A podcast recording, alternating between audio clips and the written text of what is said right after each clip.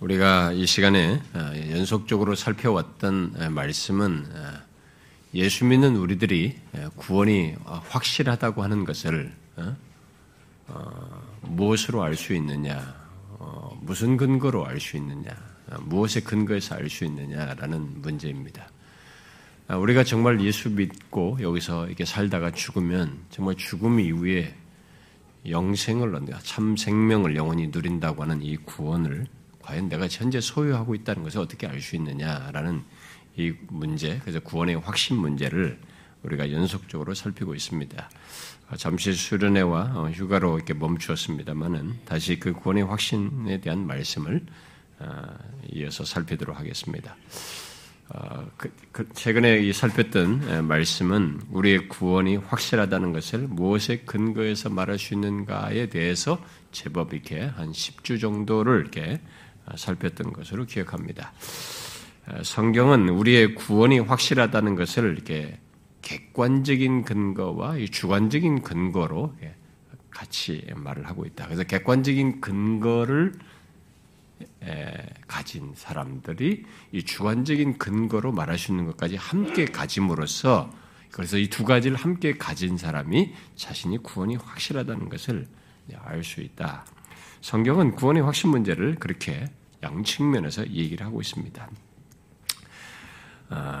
그런데 여러분들이 그것을, 이 내용들이 굉장히 중요하기 때문에 이렇게 길게 쭉 이해해서 여러분들이 어떻게 그걸 다 기억하고 있는지 잘 모르겠습니다만, 이런 내용들은 자신에게 항상 적용하면서 신앙생활을 해야 됩니다. 흔들릴 때마다. 혹시 기억하시는지 모르겠어요. 예수 믿어서 나의 구원이 확실하다는 것을 객관적으로 말한 것들이 제가 한 서너 가지를 얘기했었는데, 그게 뭐였습니까? 우리, 우리의 구원이 확실하다는 것을 무엇에 근거해서 알 수 있느냐? 하나님의 말씀에 근거해서. 특별히 하나님의 말씀에서 말하는 하나님의 성품, 하나님의 영원한 사랑에 근거해서 우리의 구원이 확실하다는 걸 알 수 있다. 또 하나님의 언약과 약속의 말씀에 근거해서 알 수가 있다. 또 하나님이 친히 오셔서 행하신 구원 사역이 바로 예수 믿는 우리의 구원의 확신, 바로 예수 그리스도께서 하신 이 구속사역, 우리를 위한 구속사역이 우리의 구원이 확실하다는 것을 말해주는 객관적인, 내 밖에서 선명하게 증거하고 있는 증거이다라고 했습니다. 그리고 이어서 주관적인 근거로 바로 우리 자신 안에, 오늘 읽었던 오 장 십 절에서 자신 안에 갖는 증거로 말하는 이 주관적인 근거를 쭉 얘기를 했었습니다. 그러니까 우리가 확신을 강조하는 이 내용이 특별히 성경에 여러 군데 많이 있지만, 특별히 요한일서가, 사도 요한이 당대 신자들에게 구원의 확신 문제를, 영생이 있음을 알도록 하고자 하는 그런 취지를 가지고 이렇게 썼기 때문에, 그 요한일서에서 구원의 확신과 관련된 우리 안에서 갖는 증거들을 많이 말하고 있어서 그것을 지난 몇 시간 동안 얘기했습니다. 제가 한 여덟 가지 정도 얘기한 것으로 기억하는데, 그게 무엇이었습니까? 내가 구원받은 자인 것을 증거하는 내 안의 증거, 바로 내 안에 갖는 증거로 요한일서에서 말하고 있는 것들 무엇이었어요? 첫 번째로 말한 게 음, 영생이 있는 자는 빛 가운데 행한다는 거죠. 자기가 빛 가운데 행하고 있다는 것이 바로 자기 안에서 갖는 증거이다. 그 다음 두 번째로 말한 것은 영생이 있는 자는 죄를 자각하여 자백하는 증거를 자기 안에 갖는다. 세 번째로 말한 것은 하나님의 말씀에 순종하는 증거를 자기 안에 갖는다라고 했습니다. 네 번째로 말한 것은 무엇이었습니까? 세상을 사랑하지 않고 오히려 거부하는 증거를 자기 안에 갖는다. 다섯 번째로 말한 것은 형제를 사랑하는 증거를 갖는다는 것입니다. 여섯 번째로 말한 것은 영생이 있는 자는 자신이 하나님을 향해서 기도를 한다. 이 기도, 자기의 기도를 들으시고 응답하시는 하나님을 알고 경험한다라고 했습니다. 그리고 일곱 번째로 말한 것은 영생이 있는 자는 영들을 분별한다는 것입니다. 무엇이 거짓된 것인지, 하나님께 속한 것인지 말이죠. 영들을 분별하는 증거를 갖는다는 거죠. 그건 하나님께 속한 사람이나 하지, 속하지 않으면 그런 걸 알지를 못하죠. 그리고 마지막으로 말한 것은 영생이 있는 자는 예수 그리스도를 바르게 알고 시인하여 자신이 어디에 속해 있는지를 바로 자신의 소속을 드러내는 증거를 갖는다라고 했습니다. 어떤 사람들은 사도 요한이 확신을 말하면서 아들을 믿는 자의 자들이 자기 안에 갖는 증거로 요한일서에서 더 많은 얘기를 꺼내기도 합니다. 그러나 저는 요한일서에서 우리의 구원의 확실함을 증거하는 내적인 증거, 우리 안에 갖는 증거로 말하는 것은 뭐 이 정도로 말을 하려고 하고요. 성경 다른 곳에서도 이렇게 많이 말하는 내용을 연결해서 이, 이 시간은, 이 시간과 다음 이어진 시간들은 살피도록 하겠습니다. 아, 그것은 오늘 우리가 읽은 이 본문에서 말하고 있는 것입니다. 지난 시간에 제가 요한일서는 지난번으로 끝낸다 이렇게 했는데, 이제 그러면서 성령을 할 것이다라고 했는데, 바로 이제 이 요한일서에서 성령을 말하고 있기 때문에, 먼저 여기서 사도 요한이 우리 안에 있는 영생이 있음을 말하는 증거로서 성령을 얘기하고 있기 때문에 이 내용과 연결해서 성경의 다른 본문으로 연결해서 좀 몇 시간 살피도록 하겠습니다. 자, 오늘 우리가 이 본문에서 말하는 증거 뭡니까? 성령 하나님께서 사 장 십삼 절에 말한 것처럼 우리 안에 거하셔서 사역하시며 증거하는 것입니다.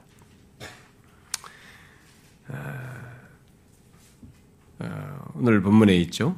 그의 성령을 우리에게 주심으로 우리가 그 안에 거하고 그가 우리 안에 거하시는 줄을 안다라고 말하고 있습니다. 이것이 아들을 믿는 자에게 있는 내적인 증거입니다. 성령이 우리 안에 거하시는 것이죠. 이와 연관된 말씀이 앞에 삼 장 이십사 절 하반절에도 나옵니다. 우리에게 주신 성령으로 말미암아 그가 우리 안에 거하시는 줄 우리가 안다라고 말합니다. 여기서 말하는 우리는 모두 하나님의 아들을 믿는 자를 두고 말하는 것이죠. 결국 영생이 있는 자를 말하고 있는 것입니다. 그런데 오늘 우리가 읽은 이 사 장 십삼 절 본문은 하나님의 아들을 믿는 자에게 그의 구원이 확실함을 증거하는 그 무엇보다도 중요한 사실을 우리에게 말해주고 있는 것이죠. 내가 구원이 확실하다고 하는 것을 증거해주는 내 안에 갖는 강력한 증거를 바로 이 오늘 본문이 말을 하고 있는 것입니다. 바로 성령이에요. 성령이 허락되어서 자신도, 우리도 성령 안에 거하고 성령도 예수 믿는 그 사람 안에 거하시는 일이 있다는 사실입니다.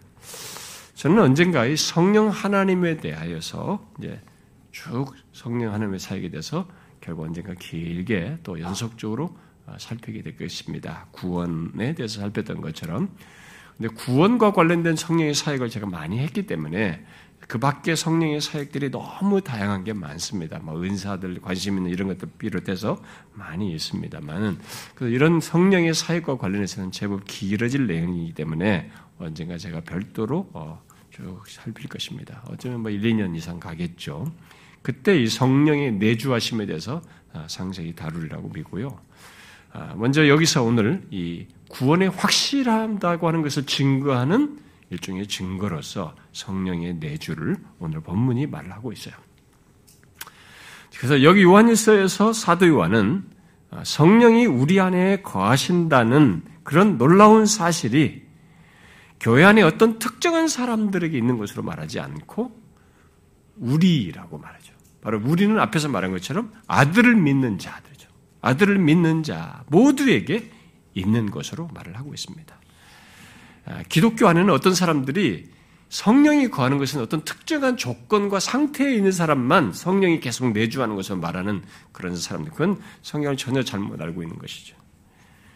예수 그리스도를 믿는 자라면 예외 없이 성령이 그 안에 거하고 그도 그 성령 안에 있게 되는 것입니다. 그런데 오늘 본문을 잘 보시면 아들을 믿는 우리들이 바로 이 사실, 곧 그 내적인 증거에 대해서 안다라고 말을 하고 있어요. 그래서 그 사실로 인해서 성령이 내 안에 거신다는 사실로 인해서 자신의 구원이 확실하다라고 하는 것을 인지하는 거죠. 알게 되는 것입니다. 자, 그러면 이제 질문해 보겠습니다. 여러분은 자신이 성령 안에 거하고 성령이 여러분 안에, 내 안에 거하고 계신다는 것을 알고 있습니까? 자, 생각해 보셔야 됩니다. 오늘 본문에 안다라고 하고 있잖아요. 여러분은 자신이 성령 안에 거하고 성령도 여러분 안에 거한다는 것을 알고 있어요? 그리고 그것을 알므로써 자신이 구원받았다는 것을 확신하십니까? 우리의 확신과 관련해서 성령의 내주하심과 사역은 굉장히 중요한 내용입니다. 왜냐하면 하나님이 친히 우리 안에 계셔서 증거하시는 것이기 때문에 그러니까 얼마나 강력한 것입니까? 그래서 이 부분이 제가 한 번으로 할 수가 없어서 몇 번에 걸쳐서 좀 덧붙이려고 하는 것입니다. 아, 자, 이제부터 우리에게 객관적인 존재예요. 우리로 보면은 나와 상관없는 별개의 존재, 다른 인격체입니다. 다른 존재이신 이 객관적인 존재로 계신 하나님이 우리 안에, 우리 안에 친히 거하심으로써 내가 구원받았다는 것을 우리 안에서 증거하시는 이런 내적인 증거를 한번 여러분들이 이제부터 확인해 보십시오. 성령에 의한 내적 증거와 관련해서 우리들이 먼저 주목할 사실은 오늘 본문이 지금 말하는 내용입니다. 바로 성령이 우리 안에 거하심으로써 우리의 구원을 그분이 증거하시는 거예요. 거하셔서 어떤 일을 하심으로써 어떤 사역을 통해서 우리의 구원을 증거하신, 결국 우리가 구원받은 자인 것을 거하시는 것을 통해서 이게 거하셔서 증거하시는 내용인 것입니다. 본문에서 사도 요한은 우리들, 곧 하나님의 아들을 믿는 우리들에게 성령이 주어졌다라는 사실을 말하고 있습니다. 앞에 삼 장 이십사 절도 우리에게 주신 성령 이렇게 말을 하고 있죠. 이런 우리에게 주신 성령 이런 표현은 로마서 오 장 오 절이나 고린도후서 오 장 오 절, 뭐 데살로니가전서 사 장 칠 절 이하 등에서 여러 군데서 이런 걸 말해요. 결국 성경은 성령이 예수 믿는 우리에게 주어져서 우리 안에 거하신다. 예수 믿는 자에게만 주어진 거죠. 아무에게 주어진, 주어졌다는 말이지 그거예요. 지금 예수 믿는 사람들에게 주어져서 이런 표현으로, 그래서 그가 우리 안에 이제 거하시는 것으로, 그리고 그래서 이제 우리도 또한 그분 안에 거하는 일이 있게 되는 것으로 말을 하고 있습니다. 자, 예수 믿는 자는, 곧 구원받은 사람은 모두 예외 없이 그 사람 안에 또 다른 인격체, 나라는 고유한 인격체가 아닌 또 다른 인격체인 성령 하나님이 거하셔요. 이게 얼마나 놀라운 일입니까? 이거 굉장한 얘기잖아요. 우리가 정신의학계나 이런 데서 뭐 다중인격 뭐 이런 걸 했는데 그 한 사람 안에서 이 복잡한 일들이 벌어지는 건데, 지금 그런 한 사람 안에 있는 내 하나의 인격 안에서 이게 다양성을 나타내는 이런 문제가 아니고 전혀 다른, 내가 아닌 다른 인격체가 거하십니다.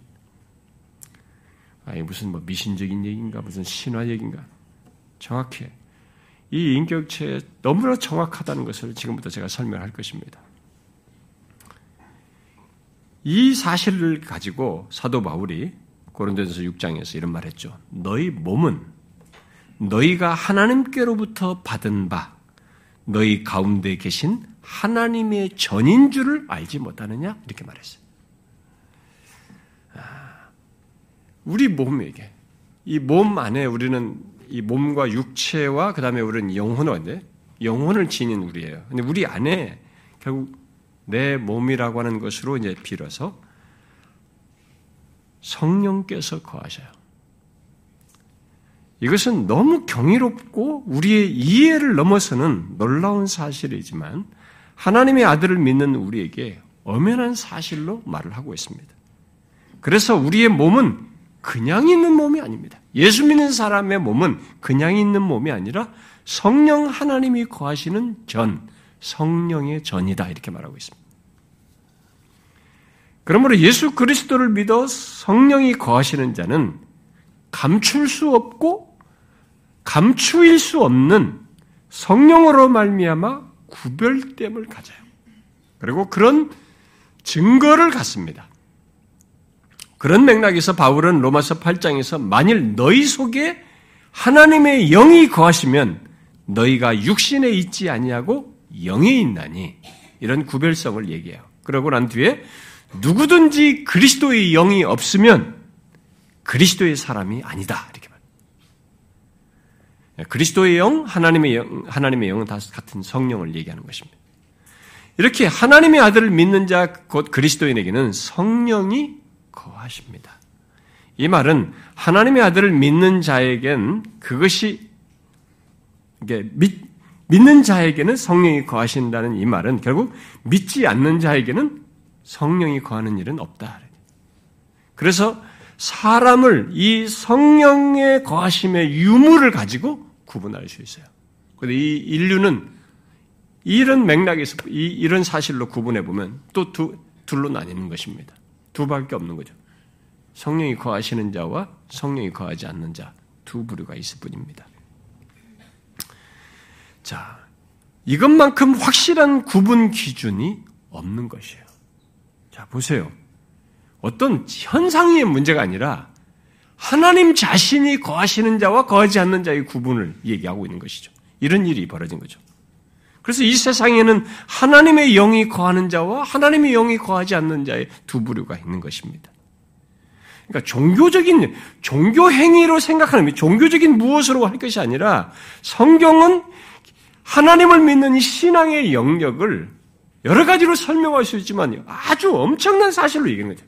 하나님의 아들이 우리 위해서 죽으셨다는, 그리고 그분과 연합됐다는 이런 놀라운 사실도 얘기할 뿐만 아니라 아예 하나님 자신이 우리 안에 거하시는 것으로 설명을 하고 있습니다. 그러니까 어떤 종교적인 현상으로 말할 수 없는 놀라운 사실을 예수를 믿는 자의 존재와 신앙을 설명하는 내용으로 말을 하고 있는 것입니다. 그래서 여기서 중요한 것은 성령이 거하는 자는 오늘 본문이 말하는 대로 자신은 그 사실을 안다라는 것이에요. 비록 우리들이 그 무한하신 성령 하나님께서 어떻게 우리 안에 거하시는지 이 비밀스러움을 알지 못하지만 무한하신 공간과 이 시공간에 이런 걸 매이지 않는 분이 어떻게 우리 안에 거하신다. 그것도 한 사람이 아니라 예수 믿는 모든 사람이 거하신다는 이런 사실이 도대체 우리의 인지 능력으로 이 경험세계, 이 세상에서는 본받도 없고 알 수 있는 어떤 케이스도 없기 때문에 우리로서는 이것을 이해하는 것이 굉장히 어렵지만 또 알 수 없지만 우리는 우리 안에 거하시는 성령의 역사와 증거로 말미암아 거하시는 그분의 실체를 드러내신 어떤 증거와 역사로 말미암아 우리가 성령 안에 거하고 성령이 우리 안에 거하신다는 것을 실제로 압니다. 알게 돼요. 성령이 거하신 자는 알게 됩니다. 심지어 로마서 팔 장 십육 절에서 말하듯이 성령은 우리 안에 거하시면서 친히 우리 영과 더불어 우리가 하나님의 자녀인 것을 증거하셔요. 네가 하나님의 증거다. 네가 하나님의 자녀다. 너는 하나님의 백성이야. 너는 영원하신 하나님의 자녀야. 이 사실을 우리에게 증거하시는 분으로 말을 하고 있습니다. 성령은 우리 안에 단순히 거하지 않는다는 것이죠. 우리 안에 거하셔서 다양한 사역을 하시며 특히 우리들이 하나님의 자녀라고 하는 사실까지 증언하시기 때문에 성령이 우리 안에 거하시는 것을 알고 그의, 그, 그의 그런 사역과 증언으로 인해서 우리의 구원이 확실하다는 것을 우리는 알게 된 거죠. 인지하게 되는 것입니다.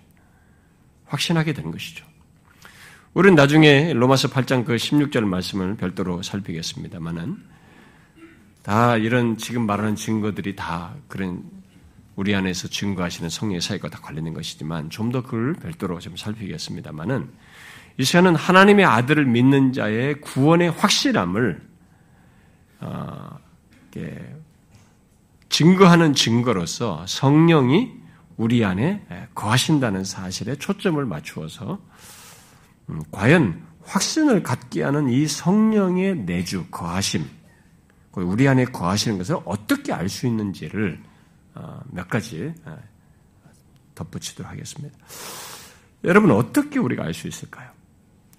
오늘 안다라고 했는데 본문에 우리 안에 성령이 거하시고 내가 성령 안에 거하는 걸 어떻게 알 수 있을까요?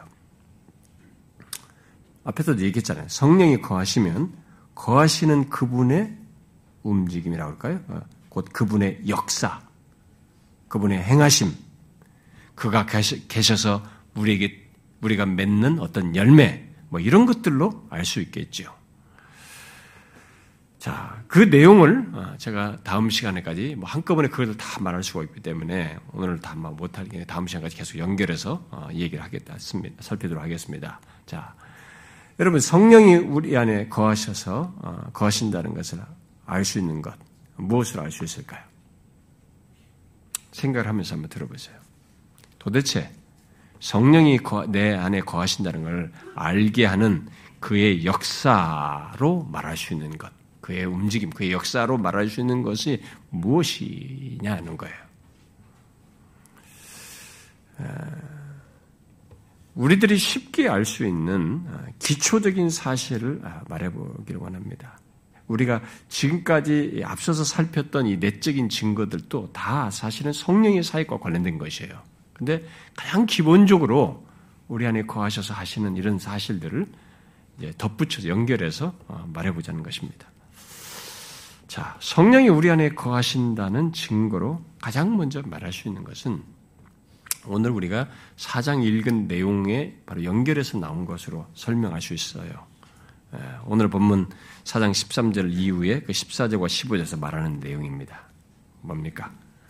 바로 아버지가, 하나님 아버지, 성부 하나님이죠. 하나님 아버지가 아들을 세상의 구주로 보내신 것에 대한 사도들의 증언, 바로 하나님의 말씀이죠. 하나님의 말씀을 믿고 예수를 하나님의 아들로 고백하며 그를 따르는 일이 내게 일어나는 것입니다. 그것이 내게 있는 거예요. 십오 절 하반절에 그런 사람에 대해 하나님이 그의 안에 거하시고 그도 하나님의 안에 거한다라는 말을 하고 있습니다. 십삼 절에서 성령이 우리 안에 거하고 우리도 그 안에 거한다는 것과 같은 맥락을 그렇게 표현하고 있습니다.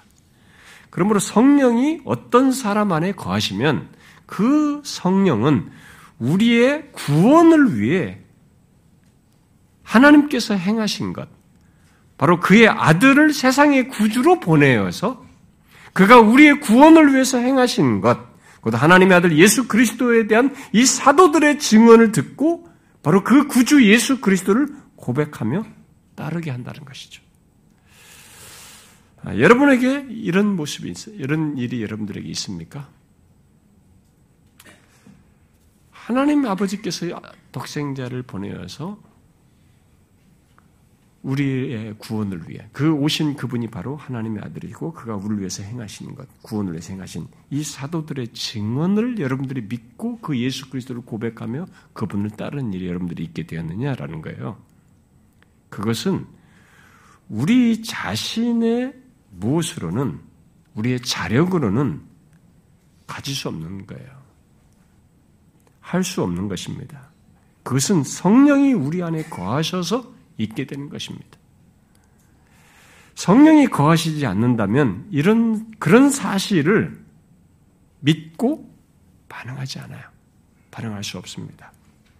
여러분들이 그것을 알고 싶으면 어, 여러분의 가족이든 친구든 어, 또는 만나는 다른 사람들에게 하나님 아버지께서 아들을 세상의 구주로 보내셨다는 이 사도들의 증언을, 이 성경의 말씀을 전해보면 알아요. 그리고 여러분들의 과거를 돌아봐도 알고 있고, 알 수 있고. 그것은 인간의 본성으로는 할 수 없습니다. 의지만으로 되지 않아요. 심지어 교회를 다녀도 우리들의 아이들에게서도 보듯이 어려서부터 이런 내용에 대해서 그들이 가르쳐서 그들이 듣고 배워도 그것이 안 돼요. 그걸 믿고 시, 고백하고 그걸 따르는 일이 안 생겨요. 안 됩니다. 그것이 무엇 때문입니까?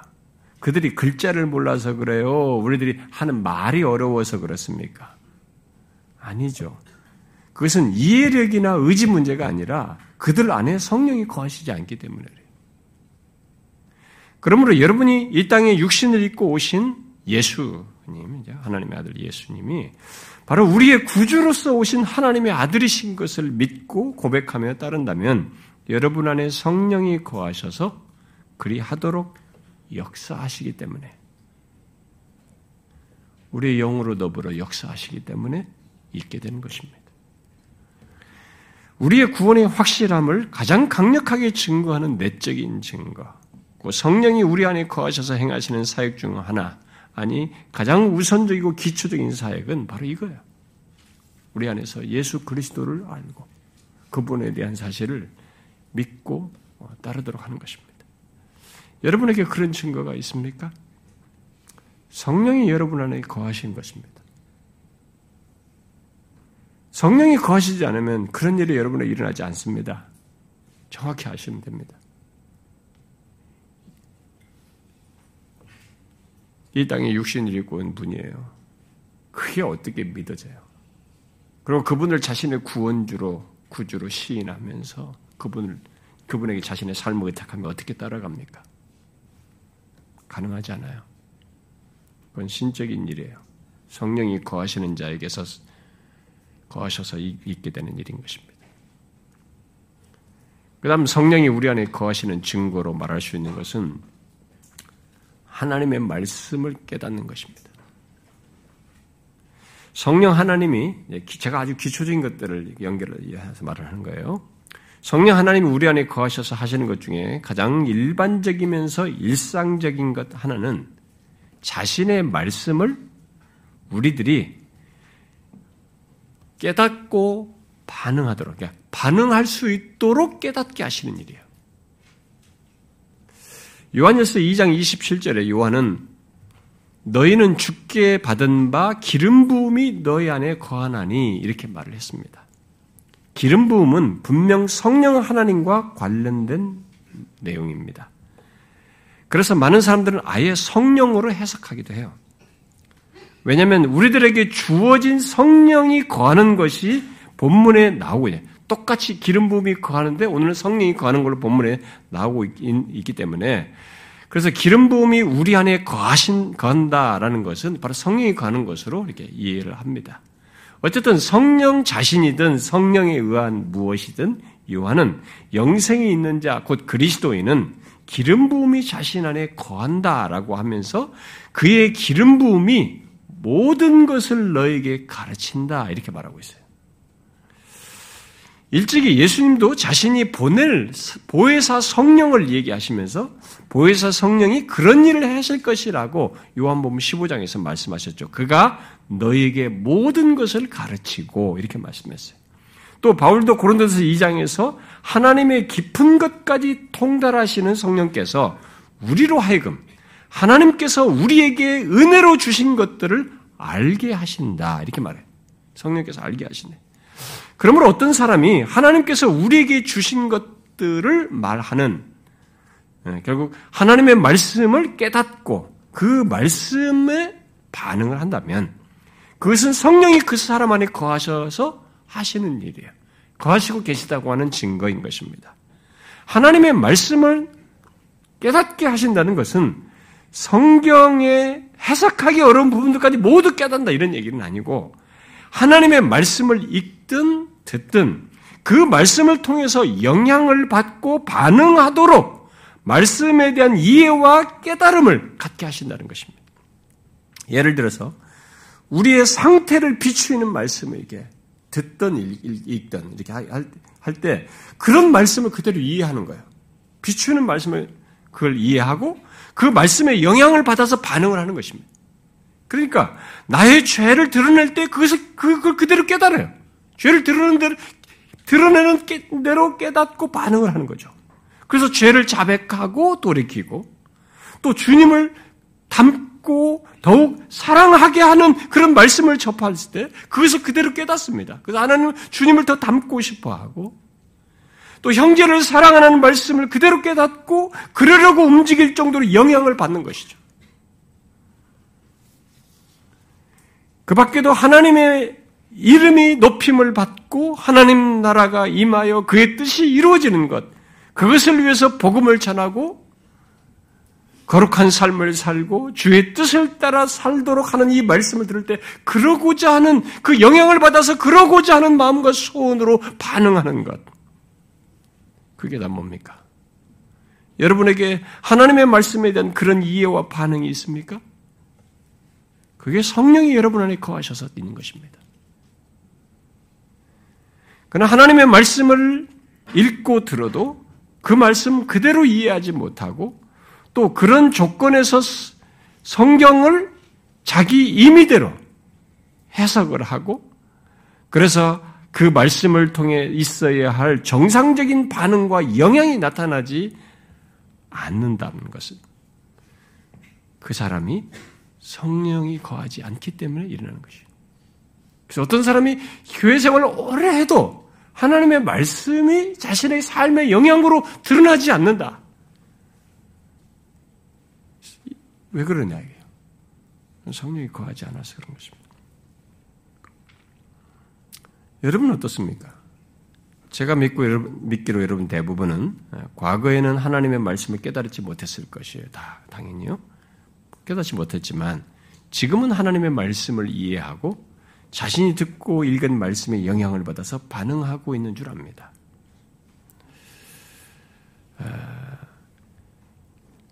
여러분 아십시오. 그것은 인간의 자력으로 되는 게 아닙니다. 그것은 진실로 하나님의 영께서 우리 안에 거하셔서 일어나는 일이에요. 다시 말하지만 성령이 거하시지 않으면 우리는 하나님의 말씀의 진리를 깨닫지 못합니다. 그것에 영향을 받질 않아요. 움직이질 않습니다. 그대로 살질 않습니다. 이런 사실 때문에 바울은 고린도전서 이 장에서 육에 속한 사람은 하나님의 성령의 일을 받지 아니하나니 이렇게 말했어요. 이는 그것들이 그에게는 미련하게 보임이요. 또 그는 그것들을 알 수도 없나니 그러한 일은 영적으로 분별되기 때문이다. 이렇게 말했습니다. 성령이 없는 사람은 성령의 일을 깨닫기는커녕 미련하게 보아요. 여러분도 과거에도 그렇지요? 우리 모두가 과거에 예수 믿기 전에 그랬습니다. 근데 어떤 사람은 교회를 다니면서도 변화되기 얼마 전, 교회는 계속 다녔는데 다니다가 이제 변화를 된 거죠. 변화되기 전까지 그래요. 미련하다는 거예요. 못 믿겠다. 하나님 말씀 미련한 것처럼 취급합니다. 그것은 모두 깨닫지 못하여서 그런 것이고 궁극적으로 성령이 거하시지 않기 때문에 그런 것이죠. 아, 여러분 중에도 지금도 그렇게 반응하는 사람들이 있을지 모르겠어요. 아, 그리고 여러분은 아, 여러분의 가족과 친구들 속에서도 그런 반응을 쉽게 볼 수 있을 것입니다. 아, 미련하다. 모두 성령이 없어서 그런 것이죠. 그런 맥락에서 하나님의 말씀을 전해지는 그대로 또 읽는 그대로 깨닫고 그 말씀에 감동하여서 반응한다 하는 것은 특히 하나님의 말씀을 통해서 비추인 자신의 죄를 깨닫고 회개한다는 것은 이 사람 안에 성령이 거하시고 있는 거죠. 하나님의 영이 거하시고 있다는 증거입니다. 여러분에게 그런 일이 있습니까?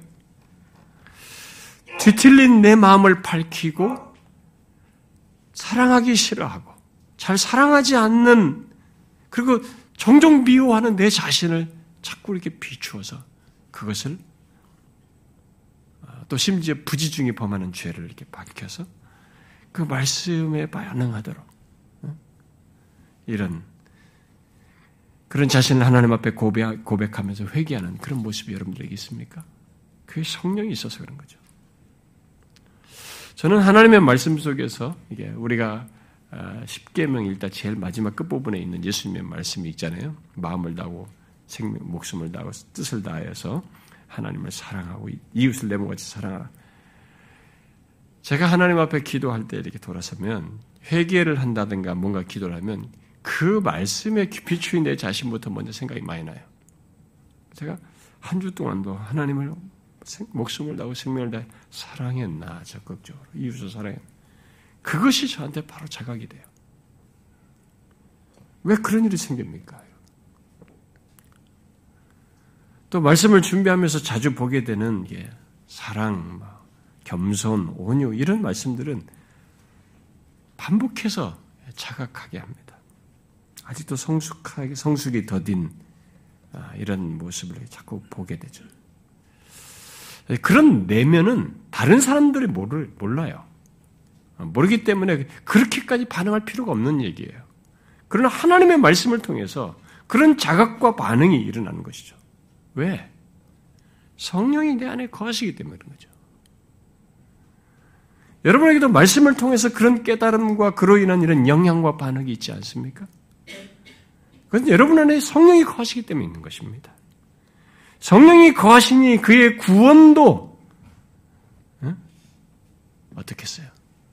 그런 그런 증거를 통해서 성령이 거하시니 그의 구원이 어떻겠어요? 확실한 거죠. 응? 그 사실로 인해서 그 사람은 구원의 확신을 가질 수 있는 것입니다. 확신의 근거를 자기 안에 가지고 있는 거죠. 여러분 한번 보십시오. 그 무엇보다도 그리스도의 십자가와 부활의 말씀을 깨닫고 그 안에서 우리를 구원하신 하나님께 감사하며 기뻐하며 그 하나님을 향해서 움직이는 모습, 하나님을 향한 마음과 소원이 일어나고 있는지 한번 보세요. 그게 다 뭡니까? 어찌 내가 그런 일이 할 수 있습니까? 내가 하나님과 무슨 관계가 있다고? 적대적이었던 나인데, 그게 싫었던 나인데 왜 그런 일이 나에게 일어나는 것입니까? 그래서 성령이 거하셔서 일어나는 것이죠. 그 사람은 구원이 확실한 것입니다. 그 사람은 오늘 죽어도 영광스러운 하나님 면전에 이르게 되는 것이죠. 구원이 확실한 것입니다. 그 다음 또 성령이 우리 안에 거하신다는 증거로 말할 수 있는 것은 이 앞에 말한 두 가지 내용과 연관된 것인데 하나님의 말씀이 생각이 나서 우리의 삶의 모든 상황과 국면에서 그 말씀으로 인해 어떤 판단과 결정을 하고 여타의 행동과 삶을 삶으로써 하나님의 말씀을 따라 삶을 사는 결국 그런 결론으로 이르는 일이 있는 것이에요. 특별히 여기서 강조될 것은 하나님의 말씀이 생각나서 그렇게 인도한다는 것입니다. 하나님의 말씀이 생각이 나서 그렇게 상황과 판단과 어려움과 모든 상황에서 어떤 것들을 말을 하고 행동하고 결정해야 되는 상황에서 그렇게 한다는 것입니다. 예수님은 요한복음 십사 장에서 보혜사 성령께서 모든 것을 가르칠 것이다. 오셔서 모든 것을 가르치실 것이라고 말할 뿐만 아니라 주님께서 말씀하신 모든 것을 생각나게 하실 것이다 라고 말씀하셨어요. 그리고 바울은 로마서 팔 장에서 영을 따르는 자는 영의 일을 생각한다 라고 말을 했습니다. 성령께서 거하시는 자 안에서 영의 일은 영의 일을 생각하도록 역사하시는 것을 시사하고 있는 것이죠. 그리고는 또 로마서 팔 장 십사 절에서 그렇게 하나님의 영으로 인도함을 받는 사람을 두고 하나님의 아들이다 이렇게 말을 하고 있습니다. 성령 하나님은 우리 안에 거하셔서 우리의 인격적인 기능, 이지와 감정과 의지에 영향을 미쳐서 그것을 로마서 팔 장 십육 절로 말하면 우리 영으로 더불어죠. 이지와 감정과 의지에 영향을 미쳐서 인도하십니다. 그런 인격의, 우리의 인격의 채널을 통해서 역사하셔서 인도하시는 거죠. 갑자기 무슨 기계적으로 일로 가라, 저로 가라 이렇게 음성 줘서 행하는 게 아니라 그런 다른 인격체가 우리 안에 거하셔서 우리 인격에 영향을 미치는, 내 영혼에 영향을 미쳐서 역사하셔서 그렇게 인도하시는 것이죠. 그래서 예수님께서 말씀하신 대로 하나님의 말씀을 생각나게 하시는 겁니다. 성령께서 그렇게 하신다는 것은 단순히 기억력의 문제를 말하는 게 아닙니다. 뭐 기억력을 갑자기 그가 증진시켜준다 이런 얘기가 아니에요. 기억력의 문제가 아니라 지식이 많든 적든 무식하든 유식자든 이 세상에서 지위가 높든 낮든 나이가 많든 적든 심지어 아주 어린아이라 할지라도 성령께서 자신이 거하시는 자를 인도하기 위해서 행하시는 영적인 역사로서 생각나게 하시는 거예요. 그 영혼을 구원의 길로 인도하시기 위해서 하시는 영적인 역사를 말하는 것입니다. 우리는 유혹과 시련으로 흔들릴 상황에 처하기도 합니다. 또 위험과 위기 속에서 어찌할 줄 모르는 상황에 처하기도 합니다.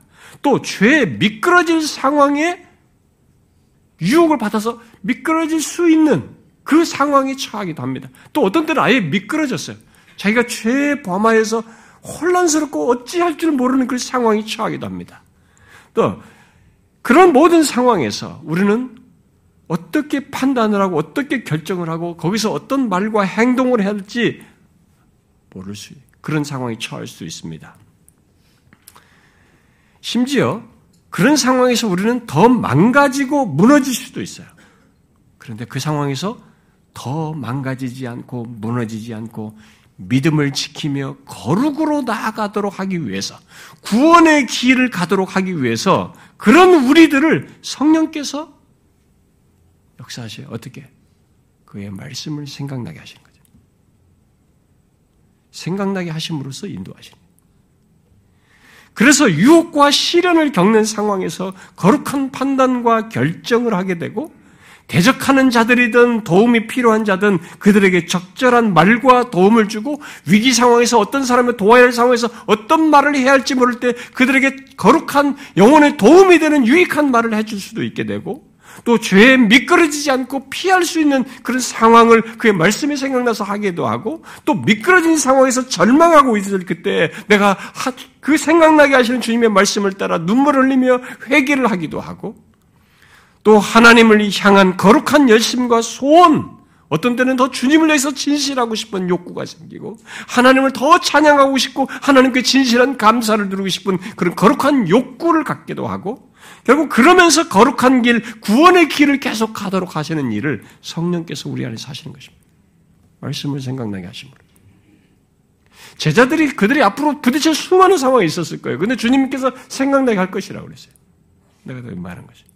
그 제자들의 인격 안에서 이런 일이 어떻게 벌어요? 보혜사가 오셔서 할 것이다.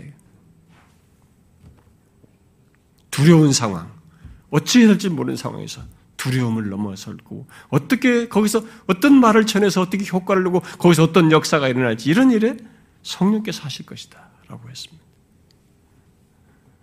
여러분이 말씀을 통해서 이런 경험을 한다면 그렇게 성령의 인도를 받고 있다면 바울이 로마서 팔 장에서 말한 대로 무릇 하나님의 영으로 인도함을 받는 사람은 곧 하나님의 아들이라 라고 말한 대로 하나님의 아들인 것입니다. 하나님의 자녀예요. 그 증거를 자신 안에 거하시는 성령을 통해서 갖고 있는 것입니다. 어떻습니까? 여러분에게 그런 일이 있습니까? 예수 믿는 자는, 자는 모두 그것이 있습니다.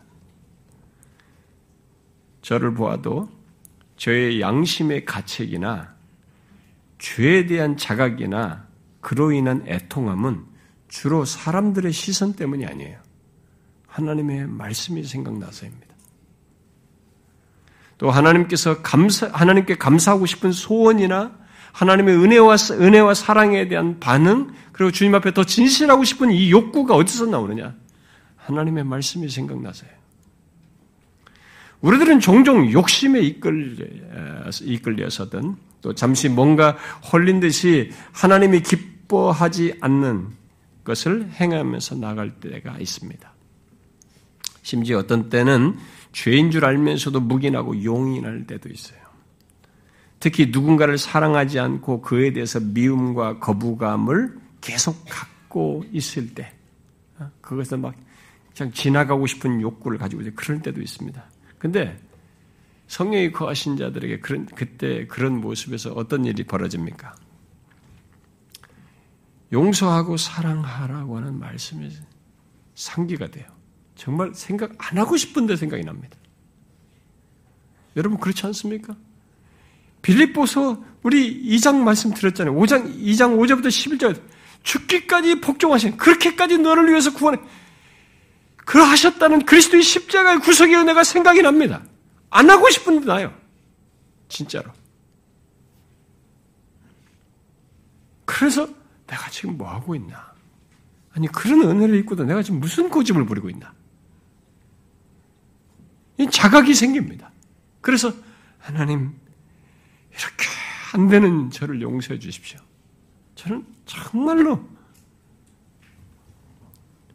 연약한 자이고 고집불통입니다. 저를 고쳐주십시오.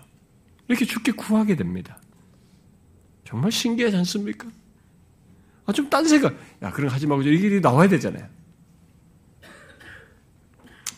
그런데 이것도 있습니다. 여러분이 아시나요?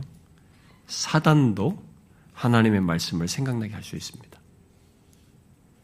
성령 하나님께서 생각나게 하신 말씀은 네, 그것을 통해서 이제 차이가 있죠. 성령 하나님은 생각나게 하신 말씀을 통해서 우리를 하나님께로 향하게 하고 보통 죄를 회개하고 하나님께 회개하여 하나님께로 향하고 거룩한 길로 나아가도록 하는데 네, 그렇게 이끕니다. 그러나 사단은 예수님을 시험할 때 성경을 인용했듯이 우리에게 성경을 인용하여서 우리의 본성, 예수님에게도 그걸 자극했잖아요. 욕구, 명예든 육체적인 소욕이든 게 우리의 본성과 원함을 지지해요. 그렇습니다. 이 때문에 많은 사람들이 하나님의 말씀으로 자기 본성과 원함을 정당화하는 시험에 빠집니다. 저 같은 목회자들이, 사역자들이 흔히 빠져요. 많은 성도들 다 그렇지만. 그러나 우리가 분별을 하셔야 됩니다. 사단이 사용하는 말씀은 잘 보셔야 돼요. 얼마든지 성령이 가는 데 분별할 수 있습니다. 우리로 하여금 우리 자신에게 집중하도록 해요. 이 말씀을 사용했는데 그 말씀을 가지고 우리 자신에게 집중하도록 합니다. 내 본성, 지금 내가 하고 싶은 것, 내 원하는 것, 내 욕구를 지지하고 그런 우리를 정당화하도록 하는데 말씀을 사용하도록 합니다. 잘 보면 알아요. 진짜 기도해 보면 압니다. 여러분도 그런 시험을 받아보았을 것입니다. 저도 많이 받아봤어요. 그래서 자신도 모르게 하나님의 말씀을 인용하면서 자기의 원함과 욕구를 주장하고 또 하나님의 말씀을 인용하면서 상대를 판단하고 정죄하고 교묘하게 미워하고 적대하는 모습을 드러내요. 내 원함을 드러내는 거죠, 결국. 내 자존심을 지킨 거죠. 내, 내, 나, 나를 지지해 준 거죠, 결국. 그것은 성령께서 말씀을 생각나게 해서 한 것이 아니에요. 오히려 사단이 간계를 부린 것입니다. 성령은 하나님의 말씀을 통해서 죄를 자각하게 하지만 사단은 죄를 감춥니다. 감추고 우리의 원함을 따라서 행하도록 말씀을 사용해요. 성령이 거하는 자에게 있는 아주 흔한 것은 성령께서 우리들이 죄성을 드러내어 행하는 것을 말씀을 생각나게 해서 자각하는 것입니다. 깨닫게 하는 것이죠. 사단과 세상과 육체의 소욕을 통해서 이 땅을 사는 동안 누구든지 예수 믿는 사람들은 죄의 유혹을 받습니다. 그렇다 보니까 그게 우리는 일상이에요. 아침 일어나서도 거룩한 것만 생각하며 살고 싶어도 돌아서면 뭐 부딪히면 나도 부지중에 내 욕구대로 움직이는 그렇게 하려고 꿈틀대는 내 자신을 보여. 나는 원하지 않은데도 이런 소욕에 꿈틀대고 밖으로부터 세상으로부터 눈에 보는 것부터 유혹을 받고 있고 또 사단의 관계에 의해서 뜻하지 않은 시험을 받기도 합니다. 그런 우리에게 성령 하나님이 계속 거하셔서 역사하시는 거예요. 말씀을 생각나게 하십니다. 이 때문에 우리가 말씀을 항상 묵상하고 같이 읽어야 된다는 얘기가 되는, 더 그게 풍부해지거든요. 그래서 우리를, 우리의 죄를 자각하게 하는 것입니다. 그러, 분별해야 될 그 상황을 우리를 자각하게 해주는 거죠. 그러므로, 그러므로 여러분들에게 말씀을 통해서 죄를 자각해 하는 것이 있는지를 보십시오. 그게 있습니까? 여러분에게 말씀을 통해서, 말씀이 생각이 나서 자기의 죄를 자각하면서 거기서 반응하는 이런 일이 있느냐는 거죠. 혹시 자신의 죄를 자각하지 못하고 거룩한 진전이 없고 사랑보다는 험담과 미움, 진실한 관계보다는 자기중심적인 관계, 또 감사와 헌신과 기쁨보다는 불만과 억지를 가지고 있다면 그런 자신을 자각하는 말씀이 자기에게 없다면 그럼에도 불구하고 그런 게 자각이 없다면 그런 말씀이 생각나서 그에 따라서 회개하여 거룩한 길로 가는 것이 없다면 성령과 관계가 없는 거예요. 성령이 거하지 않는 것이죠. 그게 지속적인 모습이라면, 없다면 말이죠. 세월이 지나도 말씀을 통한 자각이 없어서 계속 그러하다면 그 이유는 교회를 아무리 오래 다녀도 성령이 거하시지 않기 때문에 그런 것이죠. 저는 교회 안에 어떤 사람이 음, 교회를 제법 다녔음에도 어, 항상 불만이에요. 그리고 부정적이에요. 항상 부정적이에요. 그러면서도 모든 원인을 그 보통 불만이고 부정적인 사람은 똑같아요. 원인을 밖에서 찾습니다. 모든 원인을 자기 안에서 찾기보다는 다른 사람들에게 찾고, 그리고 심지어 막 또 교회가 그렇다고 그러고 이런 식으로 이 얘기를 주로 합니다. 거기서 벗어나지 못하는 사람을 제가 목회하면서 보았어요. 그러면서 결국 자기 생각, 자기 자존심, 자기 이익을, 그야말로 자기 중심성을 벗어나지 못하는 사람을 보았습니다. 좀 심하게 말하면 저 사람은 근본적으로 이렇게 속이 꼬여있나, 왜 저렇게 속이 꼬여있을까 의문을 갖게 하는 거죠. 그래서 그러니까 자연스럽게 다른 사람과 충돌이 잦아. 그런 사람은 충돌할 수밖에 없어요. 다른 사람들은 충돌이 자꾸 자꾸 고립이 돼요. 그러니까 품어주고 품어주는 한계가 있으니까 자꾸 이 사람이 자기가 고립이 되는데, 고립이 되면 또 이들이 다 나를 무시하고 나를 뭐 어쩐다, 나를 뭐 어쩐다 계속하면 또 더 쏟아넣는 거죠. 그런 사람을 제가 봤어요. 저는 사람이 일시적으로는 그럴 수도 있다. 속에 뒤틀릴 수도 있어요. 일시적으로 얼마든지 일시적으로 불만을 말하고 일시적으로 부정적일 수도 있다고 봅니다. 그런데 중요한 것은 만일 성령이 그 사람 안에 거하신다면 들려지는 말씀이 있을 것이거든요. 들려지는 말씀을 통해서 자신의 상태를 자각하게 되고 성령께서 말씀을 생각나게 하실 것이란 말이에요. 그래서 생각나게 하셔서 그런 죄들, 그런 자신의 모습과 상태를 자각하게 하여서 회개로 이끌 텐데, 그게 없는 걸 보면 그 사람은 교회를 아무리 오래 다녔어도 성령이 거하시지 않기 때문이라고밖에 말할 수가 없다고 봐요. 그저 양심의 가책을 받는 것 정도로 잠시 그러는 듯 해도 여전히 그 모습을 계속 지속하고 부정적이고 그런 것, 바깥에서만 자꾸 찾는 거죠. 그건 성령이 거하지 않는 거예요. 성령이 어떤 사람 안에 거하셔서 말씀을 생각나게 하셔서 하시는 것 중에 하나는, 성령이 놀라울 정도로 믿는 자들 안에서는 죄를 자각하게 해요. 죄를 깨닫게 합니다. 그게 나쁜 쪽이 아니에요. 거룩으로 넘어지지 않고 계속 구원의 길을 가도록 하기 위해서 죄를 깨닫게 하는 겁니다. 이 성령이 거하시는 중요한 증거예요. 성령은 죄에 대해서, 의에 대해서, 심판에 대해서 말씀하신다고 그랬잖아요. 진짜 죄를 깨닫게 하십니다. 그리고 그것은 단순히 그냥 그렇게 하기 위해, 그냥 있게 하기 위해서가 아니라 그것을 통해서 회개하여 돌아서고 거룩의 길, 구원의 길을 가도록 하기 위해서 깨닫게 하셔요.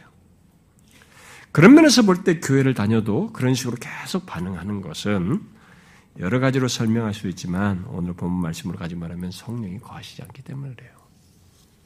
성령이 우리 안에 거하셔서 하는 증거 가운데 일상적인 것, 아주 흔하고 일상적인 것이 죄를 깨닫는 것인 것을 여러분들이 아셔야 합니다. 그래서 결국 거룩으로, 구원으로 우리를 나아가게 하신다는 것을 알아야 됩니다. 그 때문에 성령이 거하는 자는 그렇게 성령이 자꾸 깨닫게 하시니까 내 안에 자연스럽게 나타나는 모습이 뭐예요? 죄에 예민해지는 것입니다. 내가 예민하고 싶어서가 아니에요. 내가 예수 믿기 전에 왜 내 죄에 예민, 죄가 죄인 줄도 몰랐습니다. 전혀 양식 가책이 없었어요. 누가 지적하고 사람 눈치 볼 정도였지 내가 무슨 역할을 왜 자각합니까? 안 생겼다고요. 이 성령이 깨닫게 하심 때문에 자꾸 예민해지는 거냐, 죄에 대해서. 로준수 목사가 성령의 사역과 관련해서 이런 말하는 중에 이렇게 얘기했습니다. 성령은 어두움에 감추인 것들, 처음에는 의식하지 못하는 죄들을 드러내십니다. 성령이 우리 안에서 더 강력해질수록 우리는 죄에 대해 더 민감해지고, 이전에는 간과해, 간과해 왔던 일들을 이제는 죄로 여기게 됩니다. 이것은 성령의 사역에 대한 중대한 증거입니다.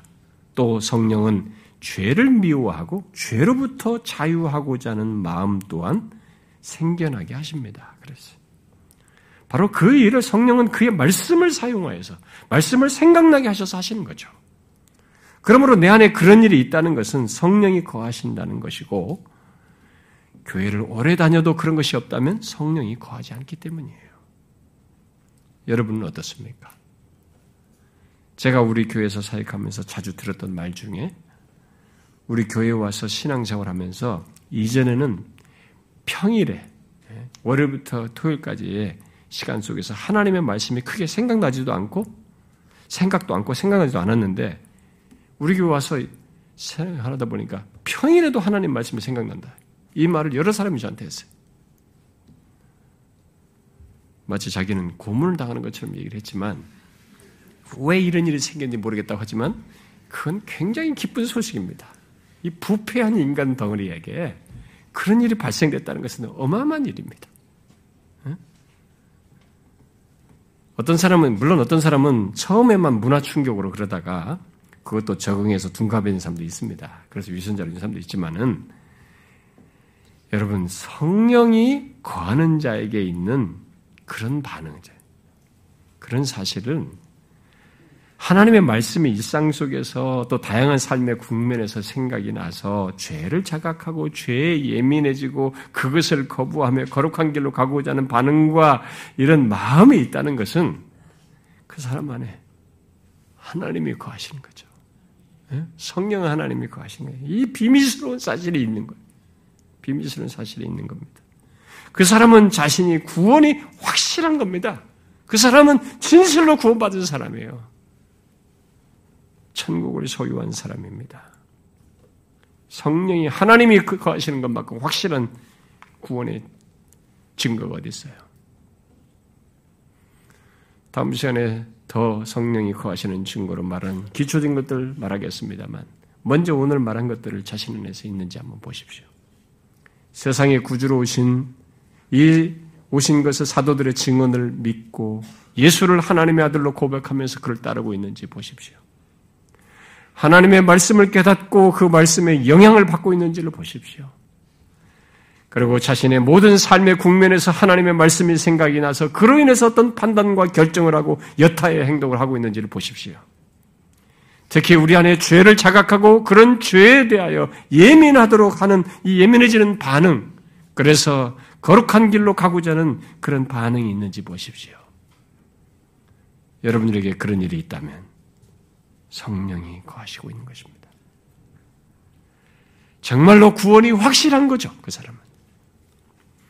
비록 넘어지고 부족과 약함이 드러난다 할지라도 심지어 죄에 미끄러지는 일이 있다 할지라도 그런 자신 안에 지금 말한 것과 같은 일이 있다면 그것은 우연하게 있는 일이 아닌 것이죠.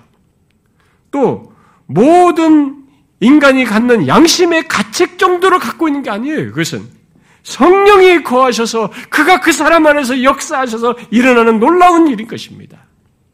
그러니 그 사람은 자신의 구원을 확신하십시오. 영원한 구원을 소유하고 있는 것입니다. 하나님의 아들인 것이죠. 하나님의 자녀인 것입니다. 하나님의 친히 우리 안에 거하신 거죠. 너무 비밀스럽고 놀라운 사실입니다.